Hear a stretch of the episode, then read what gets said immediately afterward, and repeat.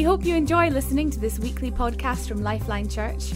Find out more by visiting lifelinechurch.co.uk. Okay, um, for those that don't know me, my Mark. I'm one of the leaders at Lifeline Church. I've been over this talk probably for about, I don't know, six, eight weeks. I listen to loads and loads and loads of podcasts. Loads, especially on holiday. So I've just got back from two glorious weeks in France. I think I must have listened to maybe 20 sermons while I've been away. And you may think, what on earth do you do that for? You're meant to be on holiday. But that stuff refreshes me. That stuff challenges me. That stuff changes me. That stuff motiv- motivates me. And some of the stuff I'm going to bring today comes out of a couple of podcasts I listened to recently. And I thought, do you know what? I want to share that with our community. I want to share it with people. So, about 18 months ago, maybe two years actually now, I felt prompted to go start going to governmental prayer. At the time, Hans was leading it. I sort of dropped in if I had to on the odd occasion. Way back when I was doing, way back when I was Doulos, it was sort of, I suppose, expected of you to go to governmental prayer. Hint, hint, nudge, nudge. And as I started going, I was thinking, this is a really good time because this is a time where I actually get to pray. As I said, I'm one of the leadership here, so occasionally we get calls for people that want prayer for healing, and we go and do that as well. But I was challenged about my own personal prayer time, quiet time, spending time with the Father, and how often I wasn't doing that. It was a sort of shoehorn it in if I had an opportunity at some moment in time. Most of you know my dad, he's an accountant. He especially helps people that are struggling in business. And I mentioned before, one of the first things he does, believe it or not, whether they're a Christian or not, is saying the first thing we're going to do for your business is we're going to start to pray. Imagine that for your first visit to your accountant. My accountant's a little bit weird. He got me to pray. But the funniest thing happens there are so many stories of businesses that have completely turned around as those business owners start to pray. And they come back and they go, Can you do what you did last time, please? And he uses an opportunity to start sharing the gospel in his day to day work. So, why the secret place? Well, you see, I think the secret place is there for us and put there for us by God. And I think we either operate in the secret place or we operate in secret sin. So, how many of you, when you finish browsing the internet, go and look for the delete browser history? Or the Netflix, delete that program, because I don't want people to know that I've been watching that. Happens from time to time, apparently. Do you find yourself having to delete conversations on your phone or pictures that have been sent to you, which you laugh at at the time, but think to yourself, if anybody else sees this, they're not going to think too highly of me? You see, I think living in secret sin has almost become the norm. It's almost become socially acceptable for us to operate like that. But it's also an indication that I think you may not be living in the secret place. So, two Old Testament stories. One of them, go and look it up later if you want, is a story of Rahab. Now, Rahab was a prostitute, not particularly the best career path, but at the time where she lived, it was probably more accepted than it is now, but still not an ideal career path. And yet, when she saw the spies that Joshua sent in to spy out the land, she hosted them, she took them in, and she hid them. Not only did she hide them, but she protected them. Because the king knew that there were spies in the land, and he sent the soldiers out to find out where these spies were hiding. And they asked Rahab, Do you know where those spies are? Do you know where the people are? And she said no. And out of that, she found favor with God. Out of that, her and her entire extended family was spared. Her life was completely and utterly transformed as she tapped into that secret place in God. So much so, as I said, she'd been a prostitute. She actually married one of the guys that she'd been hiding, one of the spies. So her life was changed in an instant. And not only that, it says in the word that out of her seed comes the King of Israel. And therefore, out of her seed comes the Lord Jesus himself. Amazing, isn't it? And yet, she and her family could have been completely destroyed when the city fell. Another story Achan. God has said to the people when they go into battle, Go, I will be with you. You'll have the favor of the Lord with you, but don't take anything. Don't take any of the gold. Don't take any of the silver. Don't take any of the bullion. That's mine. Achan had other thoughts. And he went and he took and he saw and he thought to himself, I want that. I'm going to take it and I'm going to hide it. And he actually buried it underneath his tent. And the thing that made me go astonished even more was the fact that he buried the silver even lower than everything else. So even if somebody had found the stuff that he hidden, they would have probably missed the stuff that was deeply hidden below the surface. So what was the result of Achan? He was killed. You might think, well, that's fair. He went against what the God said. But it wasn't just him. It was him, his family, and his entire extended family. See the contrast? Rahab, Achan.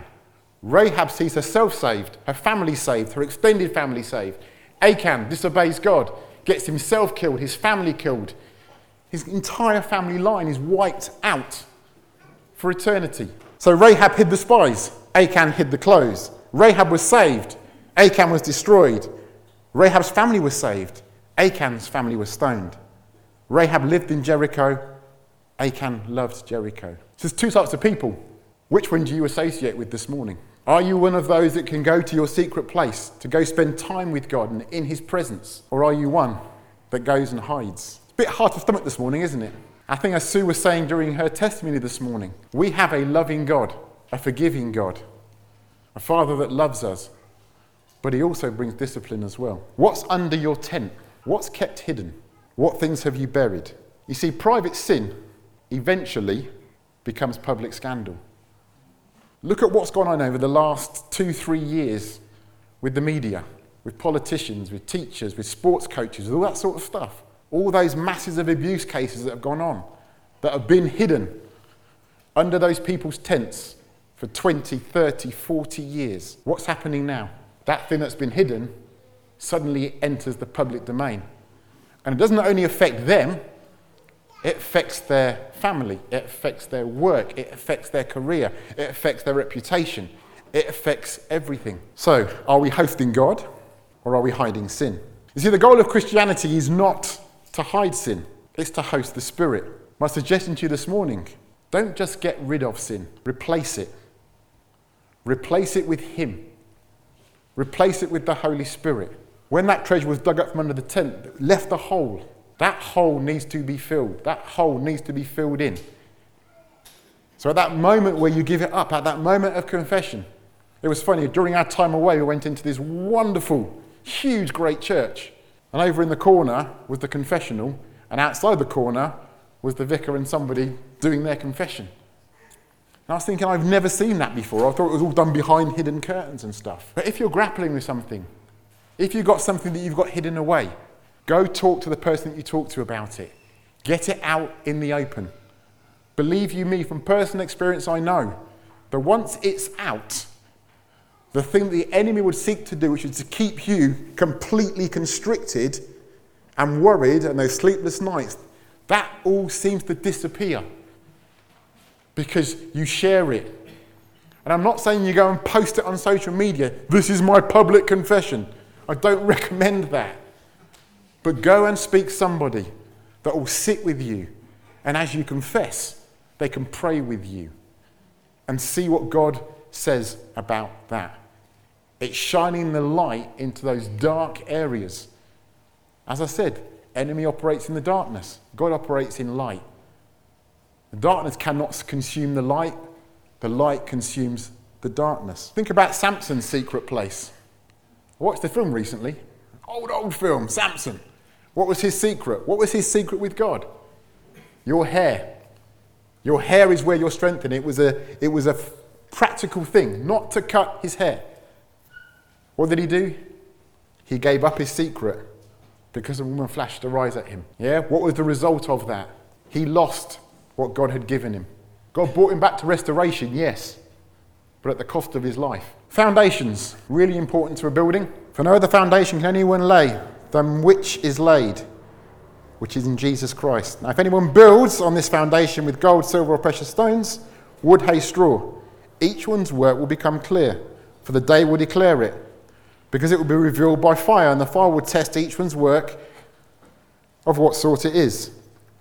If anyone's work on which he has built endures, he will receive a reward. If anyone's work is burnt, then he will suffer loss, but he himself will be saved. But what a strange passage. Something I've been grappling with while I was away on holiday. To think, what am I actually building with? What are you building with? You see, wood, hay, and straw, I'm going to split it into two categories wood, hay, and straw, found on the ground. Gold, silver, precious stones, discovered. Not as easy just to see it, you have to go find it. Wood, hay, straw, big quantities. Precious stones found in small quantities. One's cheap, one's expensive, one is common, one is rare, one is destroyed by fire, and one is purified by fire. So Paul's saying that we should have Christ at our foundation. Yeah? That's what we base everything that we do on, on the foundation of Christ. He's our strong place. He's our rock that cannot be shifted. And yet the world, worldly systems, tend to like to build with wood, hay, and straw. Why? Because it's quick, and it's easier, and it's visible, and it's a look at my achievement. Look what I've built. Look at my business. Look at my exam results. Look at this. Look at that. It's all out there. I remember having a conversation with, with John, John Singleton, leader of the church, a few years ago, where I, I can't even remember what it was about really. It was something to do with my wife Tia and something that I'd done in quiet, in the background, just for her, to bless her. And I said to him, This is what I did. And he goes, At that moment, he goes, You've just lost your reward. I go, What? And he sent me to read this particular passage. And it put a challenge against myself that far too often we're looking for that. Look at what I did. Didn't I do great? And yet God's interested in the stuff that we do in the secret place, the stuff that nobody sees, the stuff that takes time, the stuff that takes dedication, the stuff that takes work, that doesn't result in something big that's out there to say, look at this with big flashing arrows pointing at it. It's done in the quiet place. It's done at the quiet, quiet place, out of the way. Every time you serve somebody, think about our setup team this morning. They got up early, especially early. You come out, they go, they set everything up. We get here, it's all done. We are a church that serves, we encourage it. They're not standing at the front saying, please now give us applause for what we have done this morning or the PA team or anybody else that serves to make things happen. They just get on with it. Because why? Because their reward's in heaven. It's not about now. It's not about building for now. I always visualize things. And I was thinking, I visualize my life. When I get up there, standing before Jesus, they're saying his eyes are like fire. He is going to scan through everything that I've done, all my achievements, all my wonderful, I don't know, Facebook posts and everything all the stuff that I've worked for. And his eyes are going to burn through that stuff. It's going to burn up the wood and the straw and the hay. It's going to burn it up. It's going to consume it. And yet, the stuff that's not talked about, the stuff that I'm not broadcasting that I get on and do in the quiet times, that's the stuff. And what's going to happen to that? It's going to be refined, it's going to be purified. As you apply heat to those metals, all the impurities come out and therefore when he looks at it, it becomes purer. And is it about getting a massive reward when I get up there? No. I gave my life to him when I was 16 years old and I've never looked back. Why? He saved me. He saved me. So imagine your bonfire. If you're giving your bonfire today, it's saying we're going to release from the fire. Yeah, we're going to escape with our lives. Yes. There's going to be nothing left. Isn't that a sad thought? Maybe. You see, nowadays the world looks at, I don't know, success, I think, very materially. How big's your salary? Remember when I saw my school friends after many years, we had a school reunion. Do you know what the first thing they asked me? What car are you driving? That was a bit tongue in cheek because at school, I was very privileged to go to a private school. My parents worked incredibly hard with massive sacrifices to get me there. And therefore, when all the other parents are turning up in their BMWs and the Ferraris and the Mercedes, my dad had a Hillman Hunter. I pleaded with him so many times to drop me at the end of the school drive and let me walk up there. Yeah? The standing joke was, let's see how much smoke Dad, Mark's dad's car's going to make as it drives off. Really hard when you're a kid. And yet, when I look back in latter years, I don't think about the Hillman Hunter. I think about the sacrifice my parents made. Yeah? To allow me to have the life that I've now got. You see, wood, hay, and straw and stuff doesn't last. You see, the things we build, Do they last through rejection? Do they last through scandal? Do they last through persecution? We're really fortunate, the Western Church. We don't get persecuted. We don't have the police standing outside.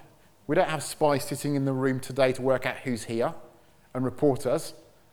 Imagine if you knew that every time you tried to go to church, there was a possibility of being imprisoned for doing so. Would you be looking forward to the meeting so much, Nick, as you walked here this morning? You see, so many things we take for granted. T's been reading The Heavenly Man while we away on holiday. And I've read it as well. It's just some of those stories the persecution, the imprisonment, the beatings and stuff. That's his walk with God. That's how God's refining him. I don't assume there's much wood, hay, and straw on his pile. So it's about building intimacy with the Holy Spirit. So we're saying Jesus is the foundation, and we get on with our lives and stuff. But are you building with Jesus? Do you involve him in your thought processes? Do you involve him in your day to day? Do you involve the Holy Spirit as you get up out of bed in the morning, as you go to work, as you go to school, as you get on with your chores, as you're looking after your children? Do you involve him? Or is it a little bit like, eh, occasionally, when I get the occasional nudge or the prompt? Is it a day by day thing that you do? Matthew 6 6. But when you go and pray, go to your room and when you have shut your door, pray to your Father who is where? He's already in the secret place. How many times do you think to yourself, I need to go and have a quiet time so I can find God? I know I do. If only I can get to that next worship thing, I can find God's presence. He's everywhere. He's already waiting. Another story the widow had a little bit of oil left. The prophet sent her home and said, What? Go to your house and shut the door behind you. That's all she had.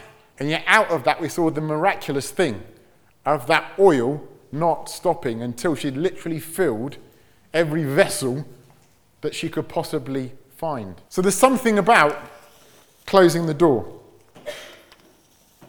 You see, I think when we close the door behind ourselves, when we go into that place it allows God to open the windows of heaven. Doesn't happen when the door's left ajar. Door left ajar to me is distractions. We did a whole series on Esther, didn't we, recently? Vashti was there. She was invited in by the king. She was too busy. And busyness is an absolute killer for me. I've said it before. I still struggle with it. I find myself to be busy, busy, busy. When anybody asks me how work is going, my default answer used to be, I'm busy. I'm busy. I'm busy. I heard something from a friend of mine that turned around and said, You know, every time you say you're busy, if you've got a business, that means that the person that may be asking you to think, Can I offer you some work? But if you're constantly saying you're busy, you will lose business. It arrested in my thought process. So that I've stopped saying it now. I'll say, Work is going great. There's lots of work that's going on. But I'm trying to drop the busy word. So, Vashti, she was concerned in getting food ready for the women. Esther prepared the meal for the king. Vashti created a fast. Esther led the nation into a fast. Vashti lost her crown. Esther saved her nation. See, I reckon we'll do more with God. Take time to pray. My dad, I'd always say, is a prayer. Sometimes you'll catch me at the end of the table. Everybody's starting to eat, and you're thinking, what are you doing?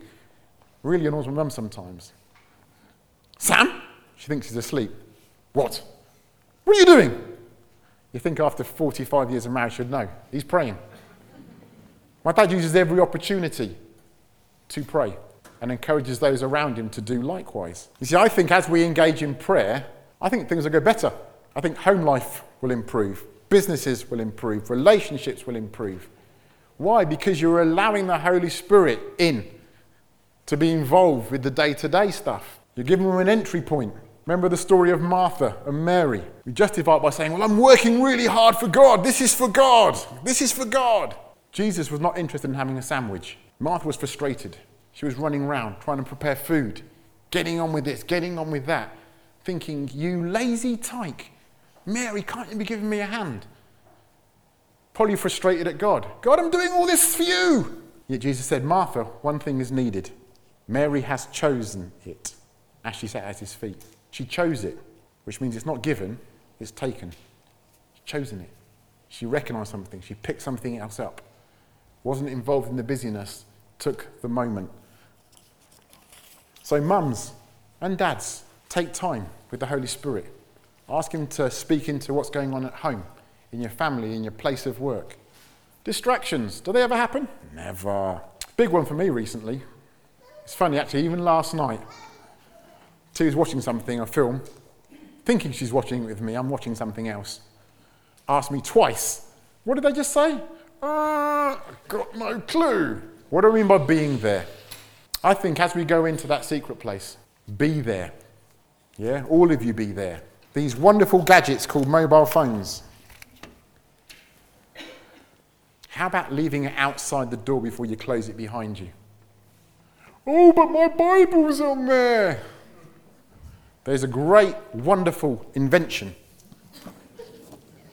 It's called a paper version. How many times have you got there? Put the time aside, sat there thinking, right, God on here. Bing, bing. Ooh. Nah, well, I never thought that. And suddenly the time that you've put aside is completely obliterated by the wonderful thing of technology. Intimacy, ask any married couple, happens behind what? A closed door, preferably with a lock. We want intimacy with God. It happens behind a closed door. And I'm not trying to set a hard and fast rule. It's not about that. But what I wanted to try and get across this morning is take some time out to spend it with Him. Give Him some time. Relationships are not built if you don't give each other time. Moses, God called Moses up the mountain. It's a great story. I was chatting around the pool, I think, with Ella over the holiday this week. Was it you or Rianne? I can't remember. We are talking about this very story. The fact God called Moses. Moses goes up the mountain. The cloud covers the mountain. And Moses is there for how long? Before God speaks. Six days. And one of those times I read it, I went back. It, hold on a second. So God calls Moses up the mountain and then doesn't say anything for six days. Why? God just wanted Moses to be around him. Six days. I reckon six minutes I'll be a bit twitchy. Six hours, I'll be done. Maybe I misheard. Maybe I, I'm just going to trek back down the mountain again. When God calls you, sometimes it's good just to wait, to sit and to wait. When was the last time you went into a room, closed the doors, silence, no music, nothing, no worship music to get you in the mood, and just sat and waited to allow God's presence just to come and settle upon you? When we go right back to the, the beginning, Adam and Eve in the garden. Can you imagine what it was like in heaven? Started to muse upon it. I was chatting to Elise about it while we were away on holiday. There's Adam, there's Eve, they're in this garden. And as Gwyn said, it's not necessarily an apple, it's just a visual. God said, Don't eat of that fruit. Can you imagine the angels are watching on, looking at God's creation? And we're like, Don't touch the fruit. Don't touch it. Lucifer tried that, didn't bode well for him. Don't, oh, she's touched it. God, she's eaten it.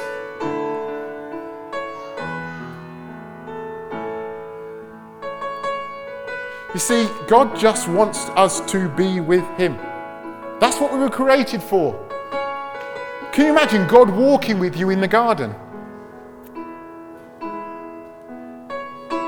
In that coolness. He walked with Adam, he walked with Eve. He walked. He was there. And even when they stuffed it up, God turned up for his daily meeting with them even though he'd known exactly what Adam had done. Adam, Adam, where are you? He already knew. And yet he was there for the meeting, as usual. And yet Adam was shameful.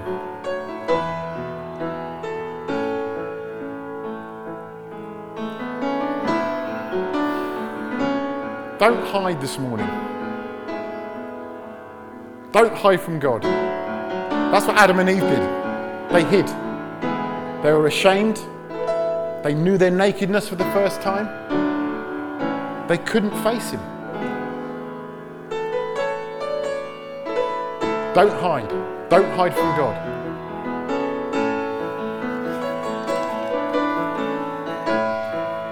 You see, we were not designed to wallow in our own filth like pigs do. He called us to be sheep. And as sheep, we know the shepherd's voice. He's called us, each one of us, at some moment in time.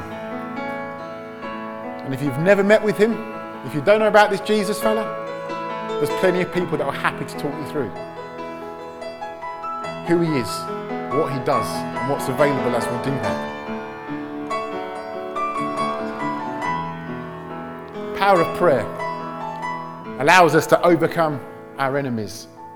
It conquers death, it brings healing, it defeats demons. God, through prayer, opens eyes, changes hearts, heals wounds, and grants wisdom. Why wouldn't we want to do this? That's when revelation came to me. Why am I, why am I not wanting to do this? Why is this not on my priority list for today? Why can't I fit everything around this rather than trying to fit this into everything else? We've been doing a whole series on the presence of God. And I think as we start to engage in prayer as individuals, we'll see things start to change. As we prayed as house group for, for Sue and her son and that situation, amazing. Amazing, amazing, amazing. And yeah, she's saying it's not finished yet, but it will be. Because everyone's got to bend the knee at some point. Either in this life or the next, you're going to have to bend the knee at some point. And so we're seeing situations change as we engage with prayer. You see, the enemy is already defeated. And that's the bit we've got to try and remember. The battle's already been won, and yet we live in defeatist mentality most of the time. He's got a bit of power when he's on the ground. He can move in silence. But I tell you what, as soon as you make it a spiritual battle, he's lost. As soon as we take it off the ground, as soon as we take our issues and the hardships and the stuff we're battling with and lift him up, the battle's over. And he's reminded again in an instant that he's lost. So the enemy would want you to believe that you're defeated, that it will never change, that you're never going to win, that your life's over, your life is worthless, you are worthless, your family are rubbish, your relationships are never going to work. And yet, when we take it, when we grab it, when we take Him and lift Him up and take this thing into the spiritual realm by prayer, He is defeated. And we celebrate by feeding into our family. We celebrate by giving testimony like Sue did this morning. That's the stuff that feeds us. The testimonies of others. When we see their victory, where we get to share in it, because it's about Him and what He's done and what He's achieved.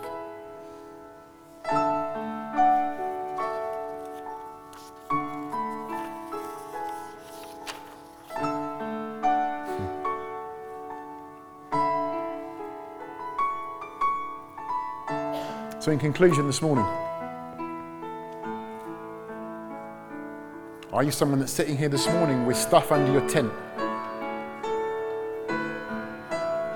And you know every time you look at it and you see it, that feel, that knot of, hmm, this is not good, but I can't help myself. God wants to see you restored. Have you forgotten to shut the door in recent times so that your times with Him are distracted? Distractions take all sorts of forms, not necessarily the mobile phone. But we live in a world now where silence is really difficult to achieve. I tell you what though, most households are quiet at five o'clock in the morning. That's my sleep time. I'm terrible in the mornings if I don't get my sleep. Give that time to Him and let God deal with you being a sleep person.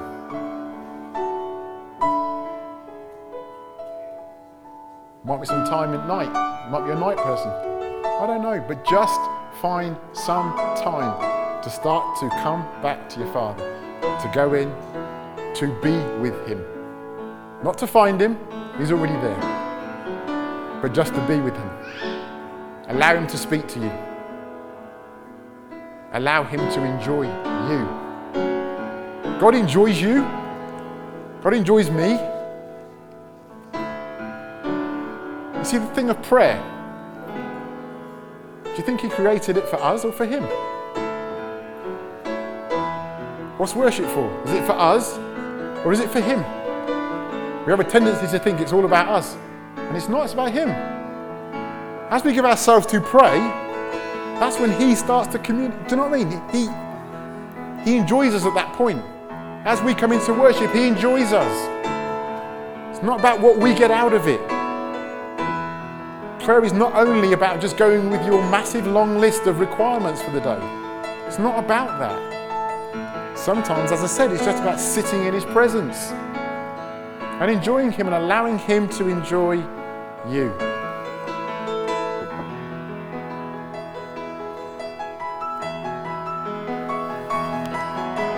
Have you been building on the wrong foundations?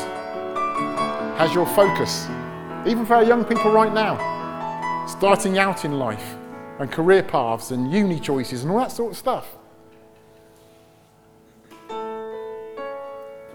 Are you building a life on wood, hay, and straw? Or are you getting about your father's business? See, as I thought about it, Jesus spent so much time in prayer. You ever thought about it? Mountainsides, where's, where's, where's Jesus? He's praying again. He's gone to see the old man. He spent so much time praying.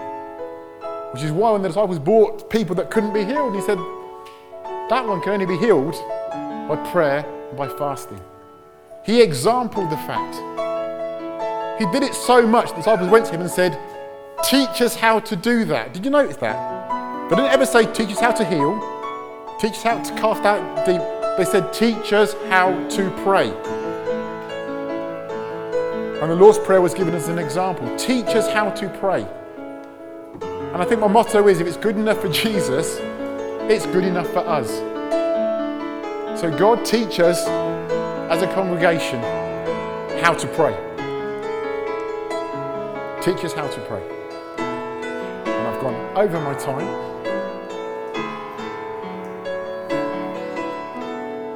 But He is worthy of it all.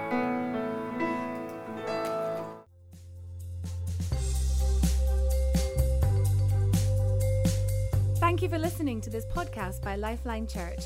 We hope this message has been an encouragement to you.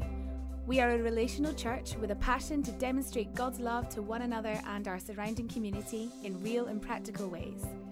We believe that God has called us to have an impact on our families, our communities, and our nation. We'd love to connect further with you, so please do visit our website at lifelinechurch.co.uk, on Facebook, lifeline.church.uk, or Twitter at lifelineuk.